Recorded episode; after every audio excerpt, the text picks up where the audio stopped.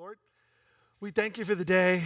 Thank you for Kurt and Karina and all that they're doing and so many others serving. Thank you for those who've chosen to serve in the kids area even right now and are loving our sons and, and daughters and nieces and nephews. And God, thank you for just a, a little bit of time in the window of our week to focus our attention back to you and what you've said. And so, God, open our, our minds to see, open our ears to really hear what you're saying so that we would li- live wise lives. In Jesus' name, uh, amen. Well, we're continuing our series called Words to the Wise for the summer.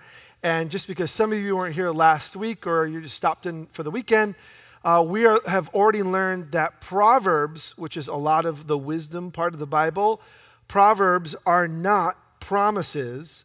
Rather, they're the way life works most of the time. So, if you've ever tried to read the Bible and you get to this section called Proverbs or Ecclesiastes or Song of Songs or these little sayings, and you're like, well, my life doesn't fit to that. That's right. Proverbs aren't promises. So last week we looked at a verse, but before we do that, to kind of how to understand wisdom, wisdom, if you want to think of it from the big picture, is knowing the right time and right circumstances to apply the right principles to the right person. We looked at that last week. Wisdom, the same wisdom saying, isn't for everyone at all times. So, in order to, to grow in wisdom, I need to know the right thing to say, but the right setting and the right person at the right time. And that is a skill, it's not automatic, you learn it. And one verse that kind of played that out is a common proverb we've probably heard if you can go into church since you were a kid.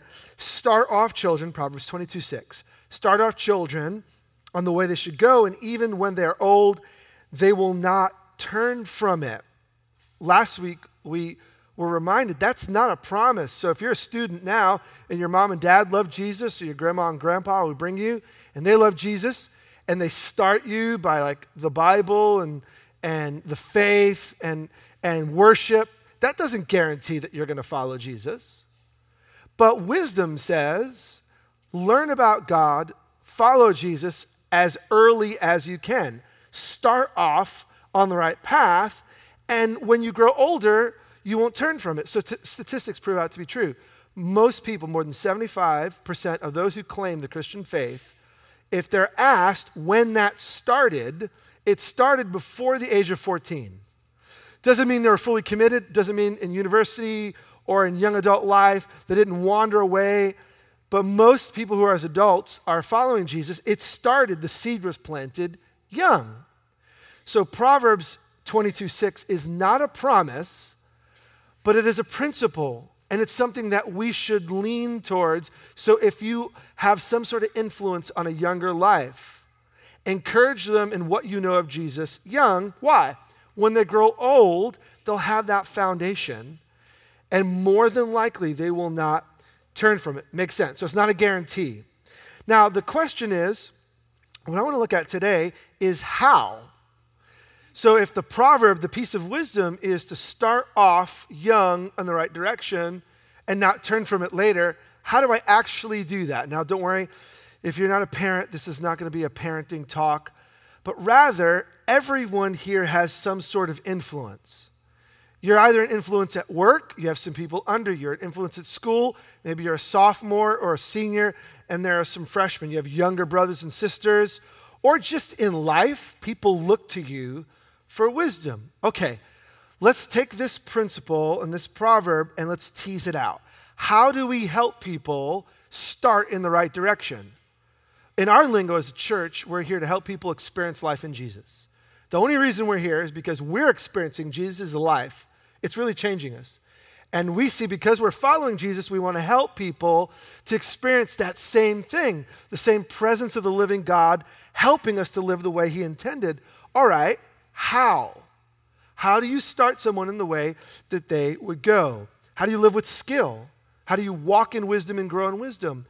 Well, all I had to do is this is how Proverbs work in particular. Proverbs repeats itself. If you've ever read all 31 chapters, they're repetitive. You see them come and go again and again and again.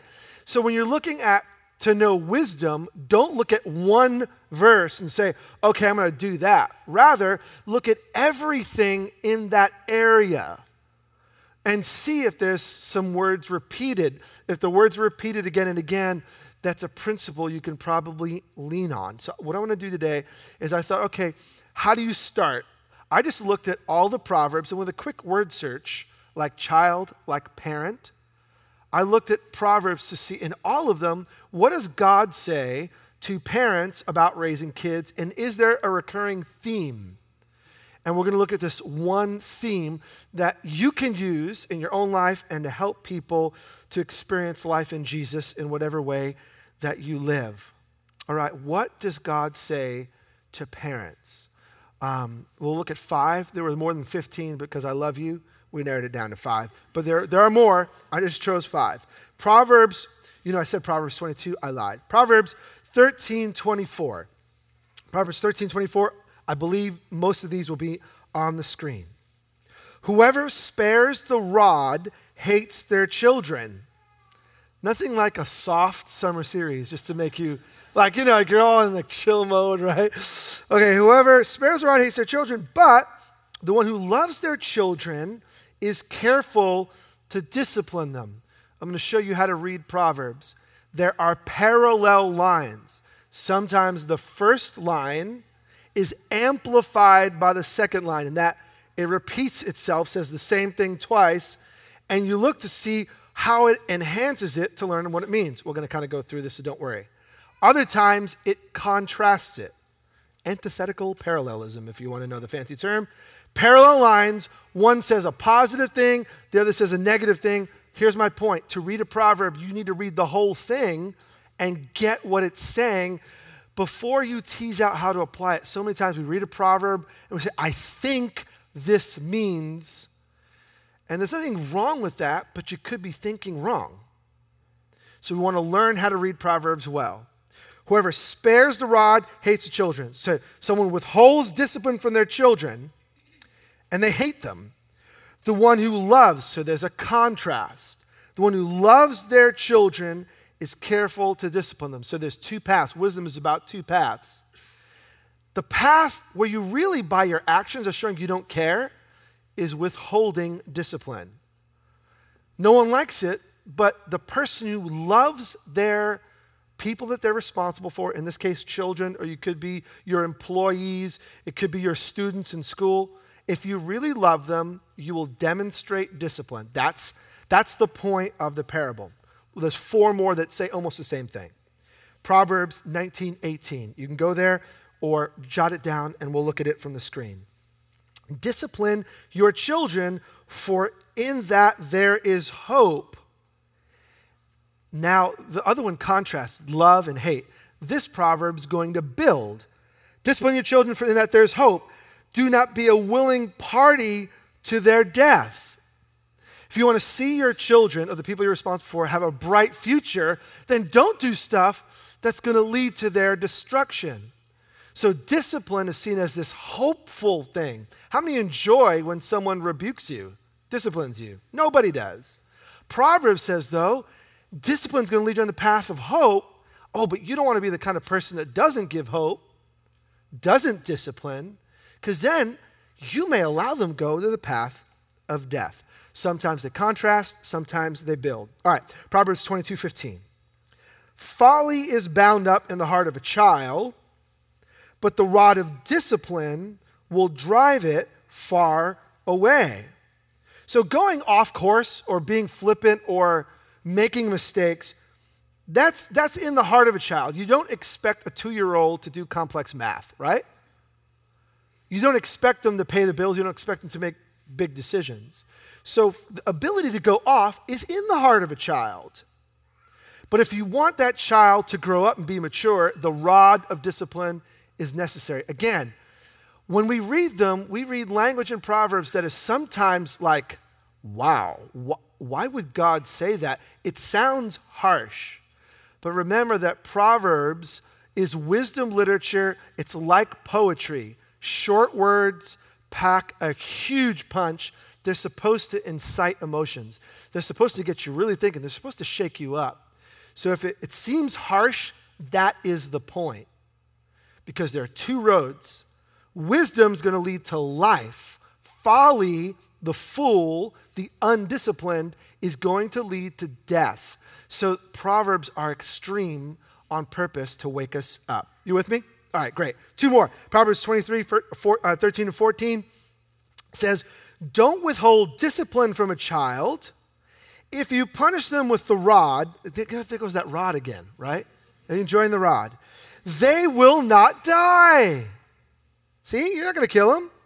Punish them with the rod and save them from death. Withhold discipline and you're actually not going to help them. Oh, by the way, that discipline's not going to kill them. But, but if you do punish them, if you do discipline them, you're going to save them. Sounds counterintuitive, doesn't it? Rod of discipline sounds like ouch, but that's saving. Withholding discipline sounds nice. That's hurting. Do you see the contrast? One more Proverbs 29 17. Discipline your children, and they will give you peace. Growing up as a kid, my parents fully believed, fully, fully, fully believed in discipline. and so I heard the line, the, the, the, I love the line. Now, son, this is going to hurt me more than it hurts you. I'm like, you have no idea. But you know what? He's right. My dad, my mom, they were right. A disciplined life actually has led to their peace. We have the greatest relationship. We have absolutely a wonderful relationship with my mom and dad. And I see the blessing that they gave me at the time I hated them and their philosophy of life. And I swore to myself, when I grow up, I will never do what my parents did. And now I'm saying, oh my gosh, I become my dad. Uh, actually, genetically, I have. If you follow me on Instagram, my dad and I like, look identical.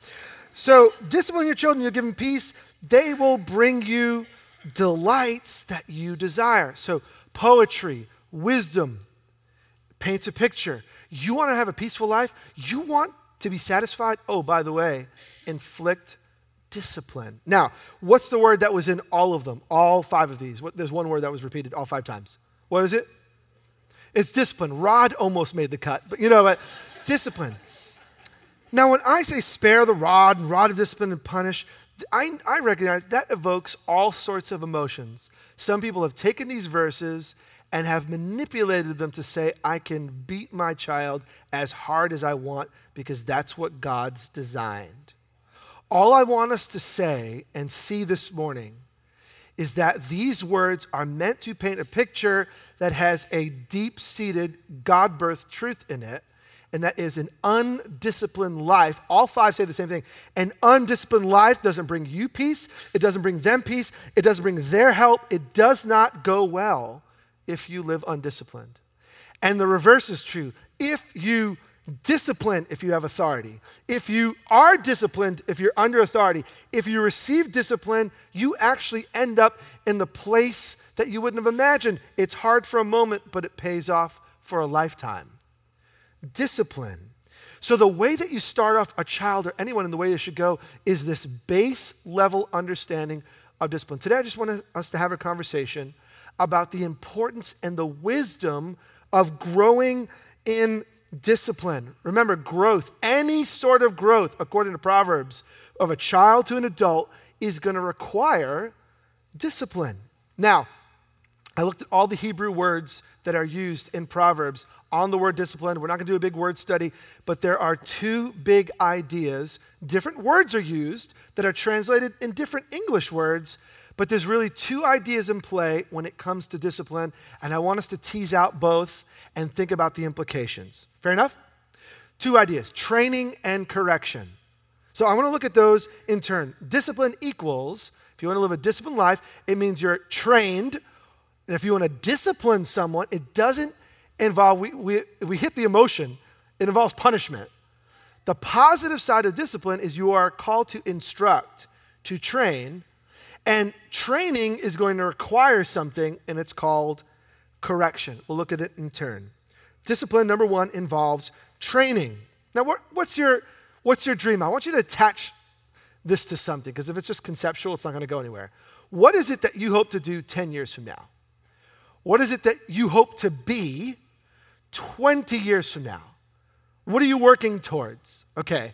Get, it could be career driven, it could be relational driven, it could be financially driven. You pick out where you want to go. And then I want us to filter through these two things that make up discipline training and correction to test yourself and see are you actually going in the direction of that goal, dream, vision? Or are you moving in another direction? And if so, I hope this morning you will choose to change paths. What we see in Proverbs is that skill isn't automatic. Train up a child, start a child, discipline a child, rod of correction. The assumption there is that the child or the young employee or recent college graduate or new parent or newly married couple or whatever, the assumption is that skill is learned, it's not automatic. So if you want to head towards that path, know this you're probably going to have to acquire some skills you do not have right now. And that's why we all need training. Uh, my daughter, Allie, she was here and she's in her class now. She just finished fourth grade. And we just, we gave birth to good readers. It has nothing to do with us. They just, they like to read and they watch. Carmen and I read often. So Jonah is a great reader. He reads more books than I do, and they're thick, and he loves all sorts of genres that I'm not interested. I'm more in, in, interested in knowledge and acquiring. He's more interested in fan, uh, fantasy at this stage. But he's a great reader. Alina, she starts books and doesn't finish. She just loves to start a new book and then halfway through. And so her, her teacher noticed that. And it's not that she's a bad reader, but her teacher, being wise, want, wants her to be a better reader. Part of reading comprehension, I know this is base, is actually knowing the end of the story. It's kind of important, right? So, in order to tell a story about what the book was about, you actually have to know how it ended. So, petering out halfway because it was boring isn't always helpful. And by the way, as a life skill, that's not going to go well for her. If halfway through learning about the job, like, I don't need to know the second half. That's going to come against her. So the teacher was like, What I wanted to do is grow. So here's what we're going to do. After school, I wanted to read 20 minutes a day. She can read it out loud. She could pick, pick any book she wants. You pick fun books, have her pick the books. And here's the goal 20 minutes every day, and she has to finish the story. Now, someone say, like, is that a punishment? It's wisdom. Wisdom says she's a good reader, she can become a great reader. And how many of you know that reading is a fundamental skill that's going to help you in anything in life? So, this wise teacher, I'm so grateful for, brought us in, brought in Allie, parent teacher. Here's what I want you to do you can pick the books. By the way, I have to pay my daughter a dollar every time I use her name. And so this is costing me right now. But it's worth it to get the point.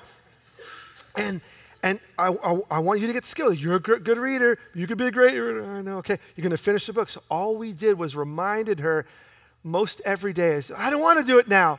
No gymnastics. You can't do your flips until you read the book. I don't want to. Read the 20 minutes, read it out loud, then you can do, okay. And she'd pull it off. And did you finish the story? Yes, I finished the story. Well, we notice the development over the course of this school year. She has grown as a reader. She is reading longer. The other day, we're in the, we're in the car driving, and she's like, Stop it, guys. I'm reading a book, and I actually like it. I don't usually like these books, but she's like, Be quiet. She's telling us to shut up because she's finishing her book. Training feels harsh at the moment, but it produces great results. And so I want to remind you, like I need to remind myself, is that in life, God wants to build skills into you and training is required.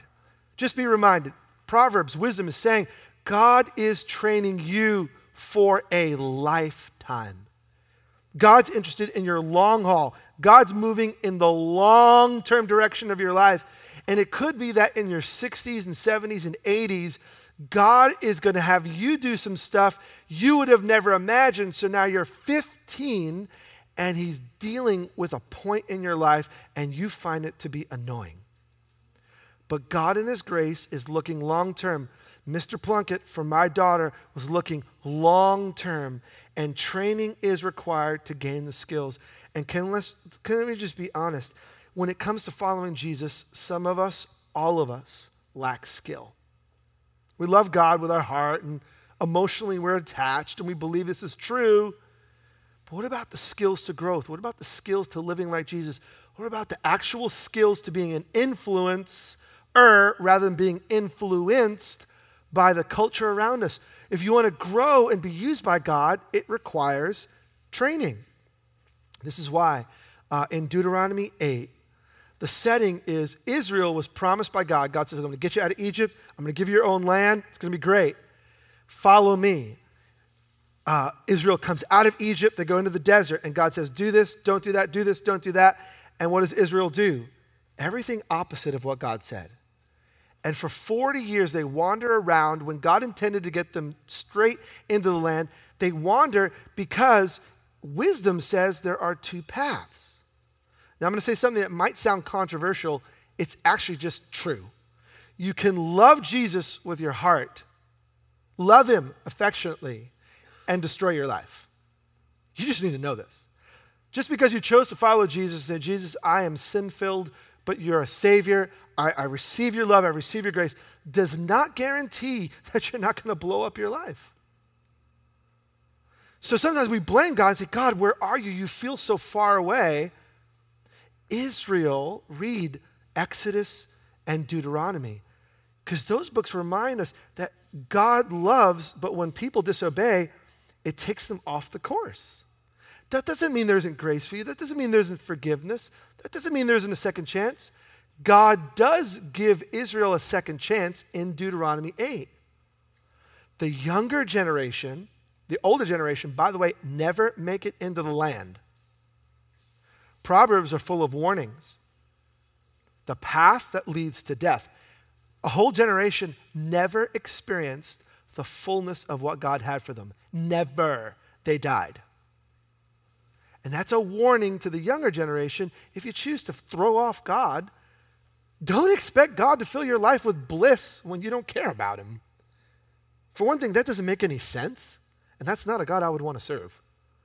But when we do honor God with our lives, we see that He will bring us, even in our disobedience, towards blessing. Here's what I want us to catch the younger generation hears Deuteronomy 8. Look at what God says. Remember how the Lord your God led you all the way in the wilderness for 40 years to humble and test you in order that you would know what was in your heart, whether or not you would keep his commandments. So, all of what was going on with the parents was a test. Would they follow God or not? While the kids are watching. God humbled you, causing you to hunger and then feeding you with manna. So God's faithful which you neither or you, or you nor your ancestors had known, to teach you that man does not live on bread alone, but on every word that comes out of the mouth of the Lord. God said, Trust me, I'm going to feed you.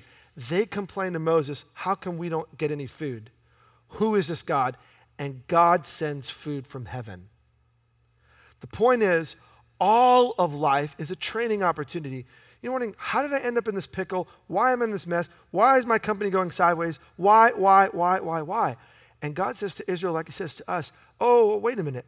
I am allowing this so that you will not rely on bread, but you'll rely on me, on every word that comes out of my mouth. Wisdom is about looking to God in all of life.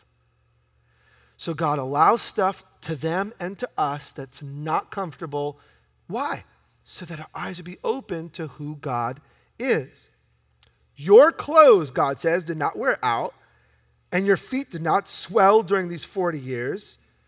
Know then, and I wanted you to catch this line, in your heart that as a man disciplines his son, so the Lord God disciplines you.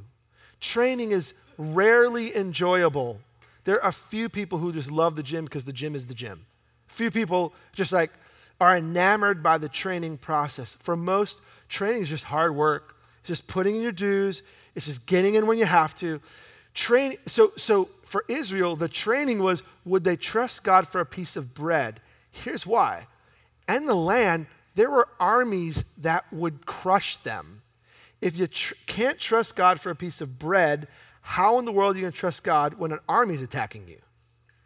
All of life, friends, is a training opportunity for you. Jesus loves you, He cares for you, His grace is there for you. And now He's saying, Will you be wise? When I give you a little, Will you follow me? So for Israel, that required discipline. When they do not follow, a loving, hear me, a loving parent steps in and says, That is not okay. I think most of us, we've been exposed to two extremes that we do not want to fall into the extremely tough parenting, discipling, training mode, which has no grace at all, right? Basically, you're a loser and you're never going to own up to anything. Why can't you get it right? And some of you, that was your life. That's what all you heard was, you can't get it right and perfection is required. And that's like an impossibility. And that's an extreme we need to avoid. Can I just say, though, I think many of us fall to the opposite extreme and say, oh, they're going to be okay. oh, it, they're just a kid. Oh, it was not a big deal. And both of those extremes are equally dangerous. All of us have seen a young person grow up with absolutely no roadmap and no discipline. Let me tell you, friends, they don't pick it up later on. Small bad habits turn out to be huge character flaws. And so, again, this isn't a parenting seminar, but this can apply to anything in life. Avoid those extremes. Now, when it comes to living out discipline and training, I'm just going to say what you already know. There are two natural tendencies in life. One is some of us are hardwired achievers, so training for you may come more naturally. You're a little more type A, you're very goal driven, you've mapped out your future and everyone else's, you know who you are. And so for you, that might not be a that might not be a hard thing. Say, so, well, discipline, I just know what to do and I do it. Can I just say wisdom for you is going to be learning to say no.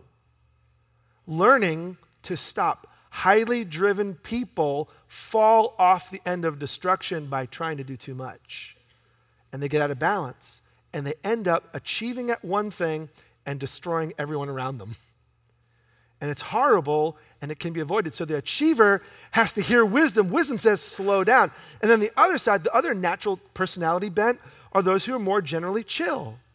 And, and, and, and I'm on the type A side. I don't fully understand the chill side. And I, I see it, and I, there's certain aspects I appreciate. Well, well, God gives balance usually to both. Oftentimes, opposites attract. So my wife is definitely more on the chill side, and I'm definitely more on the side. And and she brings balance to the force, balance to the universe. Say, calm down. Your vein is popping out. Calm down. Now, at the same token, I can say, hey, let's let's let's try this and let's do a little more. So for those who are a little more on the chill personality, wisdom is going to say sometimes we need someone to get in our face and train us to light the fire a little bit. We can underachieve the things that God wants to put in our world. There may be some things out there. All that to say is, whatever your natural tendency is, you're still going to need wisdom. So, wisdom is not for the overachiever or the quote unquote underachiever. Wisdom is for both to realize that you're a little messed up. And just because your natural bent is one way, it doesn't mean that that's going to help you. Now, here's the answer What do I do? I want to be trained, I want to be instructed, but how do I move forward? Paul tells his young leader that he's mentoring Timothy. This is what he says 2 Timothy 1 7. For the Spirit of God does not make us timid, but gives us power, love, and what? Self discipline. So Paul has, if you read First, Second Timothy, he has a lot to say to this young leader. Sometimes he has to say, stir it up a bit.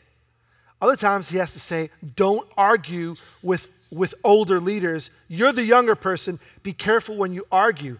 A good mentor, a good leader knows the people under them, whether it's parent to child or work or whatever, and you see the, the, their natural tendency and you bring a word of wisdom. Sometimes light it up, other times calm down. And Paul, if you read him carefully, sometimes he tells Timothy to speed up, and other times he tells him to slow down. In the same way, you and I have the Holy Spirit. So, so Paul's not physically with Timothy, and he says, Don't forget, you have been given the Spirit. The Spirit knows how you're wired because he wired you. So God Himself can train you. And this is the good news. This is why this is not self help.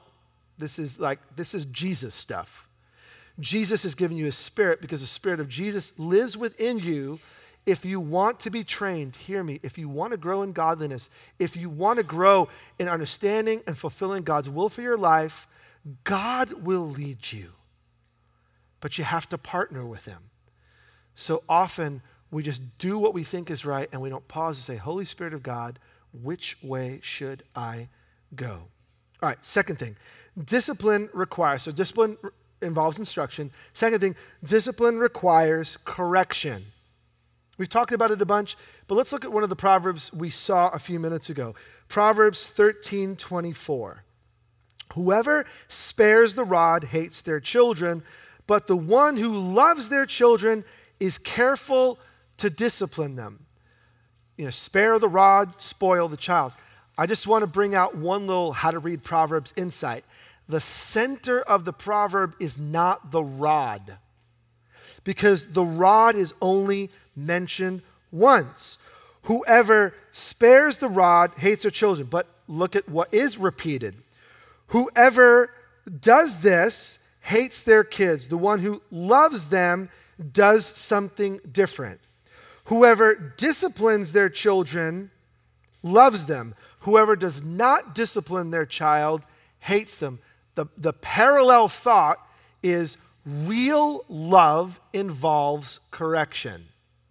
So I'm not here to make a statement about spanking, not spanking, or how you discipline anyone.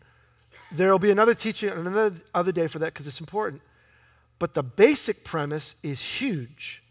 A lack of discipline in anyone's life will always turn them the wrong way. So great love always involves training, and training requires correction. We've got the Olympics coming up. Perfect example. Uh, my daughter loves gymnastics, and so we watch a bit of gymnastics. Gymnastics coaches are not necessarily the nicest people you've ever met. Now, I'm not, this is not a slam, but if you watch them, I, I watch my daughter, and when she goes to gymnastics, these coaches, they seem sweet. But when those girls are in the gym doing their stuff, and they say do a split, they are pushing them down. When they do the move slightly incorrectly, they love it and say, that was great, but this, do it again, do it again, do it again, do it again. And it's not because they hate them and it's not because they're masochistic. It's because real love, real friendship realizes if you want to make it to the Olympics, if you want to make the gold, then you need to get what is wrong right. And real good coaching says this was partly good, but this part needs to be replaced. And you keep at it and keep at it until they get it right. So the Olympic athletes that we celebrate, what we do not see are the years and decades of correction. All those athletes have been told your footing is wrong, your speed is wrong, your diet is wrong, not to put them down, but to build them up. So, good discipline involves not only positive training, Alina learning how to read and finish a book, but it involves correction, saying you're not going to do gymnastics, you're not going to watch media until you accomplish this task. So, let, us look at it from another perspective. Proverbs 27, verse 6 because we've been talking a lot about parenting, but let's talk about friendship. Here's another proverb Wounds from a friend can be trusted, but an enemy multiplies kisses. Now, how's that for a visual? Wounds from, I thought friends wouldn't wound me. Actually, good friends will wound you for a moment. Good friends, real friends get in your face when you're off. You want to know the test of true friendship is you have something stuck in the middle of your teeth that piece of salad, that little green thing, a real friend's going to say, you know, but, but a not so great friend's to let you go off and spend the whole day embarrassing yourself and not let you know any insight that you. A good friend, on a serious tone, is to tell you about the stuff that's not right in your life. An enemy multiply. I would never think of my enemy kissing me, but someone who's not so good of a friend is just to tell me what I want to hear and, and, and make it nice and make me feel comfortable. But legitimate friendship involves training and correction. True friends discipline. Again, discipline has such a negative connotation, but wisdom says it's the important building block. All of wisdom is going to require a start. A start is going to require discipline, training, and correction in order to get you in the right way. Now, a note on this because we can mess this one up. When I say the wounds of a friend, tone and motive matter. When you and I, if we want to be a good friend, a good follower of Jesus, good disciple, good parent, good husband, good wife, good employer, how you say what you say is as important as what you say. How many of you have been told the right thing the wrong way? It's like, man, that was that was really that was really good news, but the way they did it was so either over the top or embarrassing because it was in public. They told me they should have told me this in private. You shouldn't have gone public about it. So so motivation matters. That's why Paul tells parents in Ephesians 6 he says, "Kids, honor your parents in the Lord." It's the first commandment with a blessing. But then look at what he says to parents. Ephesians 6 4. Fathers, don't exasperate, which means provoke to anger your children. Instead, bring them up in the training and the instruction of the Lord. Don't go overboard. If you're if you're going to be a good friend, if you're going to be a wise leader, tone, timing. Remember, wisdom is about the right principle to the right person at the right place at the right time. And so this is why we need the Holy Spirit because there are times where we need to cool off and calm down before we say those words. This is why, and I'll go on a rant here for a second, just give me a moment. This is why social media is venomous. And unfortunately, because it is the language of our day, and just like toddlers, the human race is learning on how to speak virtually. By the way, they didn't do this 20 years ago. So it's a new medium. So now a news item hits, whether it's the tragedy in Dallas or whatever's going on in Minneapolis or wherever. And these are tragedies. And then everyone just starts spitting venom to get more likes. Not realizing, and I'm just going to speak, if you're not following Jesus, this isn't for you. If you are a follower of Jesus, your primary identity is an ambassador to Jesus. So that means your politics, your personal choices, all of that needs to come under the leadership of Jesus in order to be wise. If people know you as the right wing, left wing, green, brown, whatever color you are, if they know you as that over and above your allegiance to Jesus, grace, mercy, love, kindness, then you are missing the plot. And wisdom says if you continue down that road, you will send people on the path that leads to destruction rather than the path that leads to life. So when in doubt, do not post it until you've thought about it for a moment. In light of my allegiance to Jesus, how is this going to be received? Well, it's my Facebook page. So what? Just because you have it does not give you the right to spit venom and then wonder why people wonder about Christians. Rant done. All right. We should have done this after the like before the barbecue because at least you get pork. Anyway, all right. So discipline involves training, discipline involves correction, and the third one, and, and catch this: discipline is always relational. Discipline by its nature is relational. The people that have grown me up the most are people that I know. Think about the people who've most influenced your life for the good. How would you describe your relationship with them? You see, the key to training and correction is that we're in relationship. So Hebrews 12 says this My son, this is, this is the writer speaking to Christians, my son, do not make light of the Lord's discipline. Do not lose heart when he rebukes you, because the Lord disciplines the one he loves, and he chastens everyone he accepts as a son. God disciplines you. God disciplines me all of the time. He trains me, corrects me, not out of hate, out of love. It's because I am related to God, because He's brought me close, that He wants my character to be reshaped. And so, if you want to grow, grow in your discipleship to Jesus, know He is for the rest of your life going to get in your face. By the way, this little statement here from Hebrews is a quote from Proverbs 3:11. It's interesting. The Bible quotes the Bible.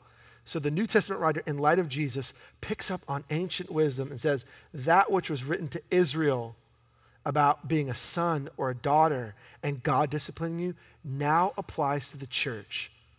God's word in this case does not change. Because Jesus loves you and forgives you and sets you free and rescues you and empowers you, he will continue to get in your grill. So, verse 7 endure hardship as discipline. God is treating you as his children. For what children are not disciplined by their father? If you're not disciplined, and everyone undergoes discipline, then you're not legitimate, not true sons and daughters at all. Moreover, we have all had human fathers who disciplined us, and we respected them for it. How much more should we submit to the Father of spirits and live? Now, how does God tease this out? Catch this. We learn discipline from one another. How does God discipline you? Most often, it is not from a voice. I believe that God speaks to his children in all sorts of ways. So if you say, I was praying and it seemed as though God was saying to me, I'm like, that's totally legitimate. But can I just suggest, and I'll throw a number just for fun 75% of God's discipline in your life will come through someone else who's full of the Spirit of God saying, hey, this doesn't seem to be in line with what God has said most of the discipline that God's going to do as a parent to a child, He's going to use someone else. As a matter of fact, some discipline you are receiving right now, and I don't even know you, and I don't even know your situation, but very, the very reading of Proverbs and Hebrews is already chipping away at things in your soul that you know are not in alignment with God. And that's what God does, which means Kenny's call to community life. Our church is called to community life. Why are we so adamant about first Sunday we all get together? Why are we so adamant about getting together in homes and coffee shops and dorm rooms and doing life together? Why are we why are we extreme on saying if nobody else knows your phone number so that when you don't show up for 3 weeks, someone's not ringing you up or texting you saying, "Where are you?" then you're not in a healthy spot. Now, God's goal is that you would get there, but I am telling you, I've been around the block. Followers of Jesus who fall off the cliff, not always, but most often pulled away from their community first. Subtly, showed up half the time, took long breaks away, never go deeper than how's the weather. And then suddenly you find like, where are they? And they're so far from the heart of God. Doesn't mean they can't come back. But I'm here to tell you if you pull away from Jesus' community, you're setting yourself on the path that leads to destruction. That is a promise. It's a promise. Don't do that, so say the Proverbs. This is why community life is so important. I, I have this in my life. I'm, it's not perfect, but I've got a group of, of elders here that I look to for leadership. So I'm not just telling you to do something. When I have big decisions, Carmen and I, we talk about it, we pray about it, and I throw all the big decisions at our team of elders here. Here's why I know they love me. They have real relationship. We get together often, we text often, we talk often, and I know they have my best interest. So I know they will get in my grill. I got Kenny, who time and time again, his words to me are, I'm concerned about you. I'm like, what do you mean? He's like, you're going too fast. And I thank God that someone else is checking my speedometer because that's love. I got John, who was in the last gathering, who I've been having this running thing on my knee and my muscles here because I'm not stretching because after the run I want to move on. And evidently, stretching afterwards is important. And I hadn't been doing it and it's messing me up. And I got John email me, hey, maybe you shouldn't be running a marathon. Maybe you should look at a half marathon. You don't really want to injure yourself, AKA, you're old. Stop it. he didn't say that, but it, reading between the lines, he was telling me, maybe, you sh- maybe you're not up to this. But it, his tone was right on. I love you. I want to see you healthy for the long haul. I don't want to see you with this recurring industry. Maybe you need to slow down right now. I, uh, was working on a master's degree while this church was planted, and it's taken me six years in doing that. And it, it's whatever margin I had has been gone. And I've been kind of looking forward to, okay, when I finish in May, I'm actually going to have a little margin in a very marginless life. A couple of weeks after graduation, I got invited to teach a class at the school I graduated from. I'm like, I'm giddy. I'm like, wow, I got the piece of paper and they want me. This is great. So I'm, I'm ready to do it. Oh, let me email the guys. And then I got, within a week, an invitation this is a weird one, to be a trustee at a university. Why in the world would they be inviting me? But for some reason, like, hey, we want you to come on this leadership team of a university and help us as we look towards our future. I'm like, that sounds exciting. And I'm like, oh, woo. And I email the guys, what do you think? No. Good idea, bad timing. You need to stop. What about your kids? I like the one by one. I'm like, I rebuke you, I rebuke you, I rebuke you, I rebuke you. And without fail, all of them said, We love you. The timing is not right. It sounds like a great idea. We think you should say no. And wisdom says, listen to your godly men and women in your world. Now, ironically, my wife gently reminded me, like, I, that's exactly what I was telling. I showed her John, John's email about my running. He's like, I've been telling you that for a year now. I'm like, okay, Lord, thank you. And wisdom is found in the counsel of many. Let me just ask you do you have people who are willing to tell you no and that you're going to respect them enough, enough to listen? If you want to grow as discipleship to Jesus, you need to learn to be trained and you need correction, and it's going to happen relationally. So, who are your people? Like, if I were to ask you after the gathering, give me your three people that you can look to and they know you well enough to get in your face. Do you have them? If not, don't be discouraged, but be alert. Don't, don't, don't, don't get depressed, but wake up and ask that God would get, they're probably in your world right now, you're just not allowing them the space to get in. And in that, these are words to the wise. You want to be a wise person? It's going to require discipline. Now, two questions to set the trajectory. We want to listen to the Spirit and respond in worship. And it's two sides of the same question, really. The first is in which area can you or areas can you help train others? You're a leader in God's world. So you're a little further than someone else. So it's not just about how can God like shape you up, how can you shape others? Do you have any margin in your world right now that you're willing to give to other people who don't know Jesus or who do know Jesus and want to grow in Him? Or is everything about you? Wisdom says, those who refresh others, Proverbs say, will themselves likewise be, likewise be refreshed. Those who give away receive. So let's ask first, how are you investing in the lives of other people? if you want to grow and be trained, why not, rather than waiting for someone to train you, why don't you invest in someone else and see if God is not kind enough to bring someone in your world? And the second is kind of the same thing, reverse. In what area or areas do you need God's correction? Not do you need God's correction, grow up. We all need it all the time. I need to be shaped every day, every week. And the more I grow in Jesus, the more I realize I'm not like him I'm not like him at all. But I want to be. So, in what areas do you need God's correction right now? Here's what we want to do take your Bible, your, keep your notepad if you do a notepad or note on an app, and keep the notepad open. And now we're going to invite the Holy Spirit to do his best work, and we're going to ask him. Because remember, he didn't give you this spirit of timidity, we give the spirit of power and love and self discipline. The Holy Spirit knows everything you need. And actually, the Holy Spirit can tell you right now the first practical step that you need to take right now. If you will listen, He will speak to you. So we want to do this. I'm, I'm going to pray and I'm going to invite you to just ask the Holy Spirit, okay, what do I need to know and what do I need to do? God may put the picture of someone that you need to invest in. He may remind you of someone that you started investing in, and you know, just life got busy, and so you you dropped it. He may say, I love you enough. This thing, person, habit, investment is not going to pay off. Drop it.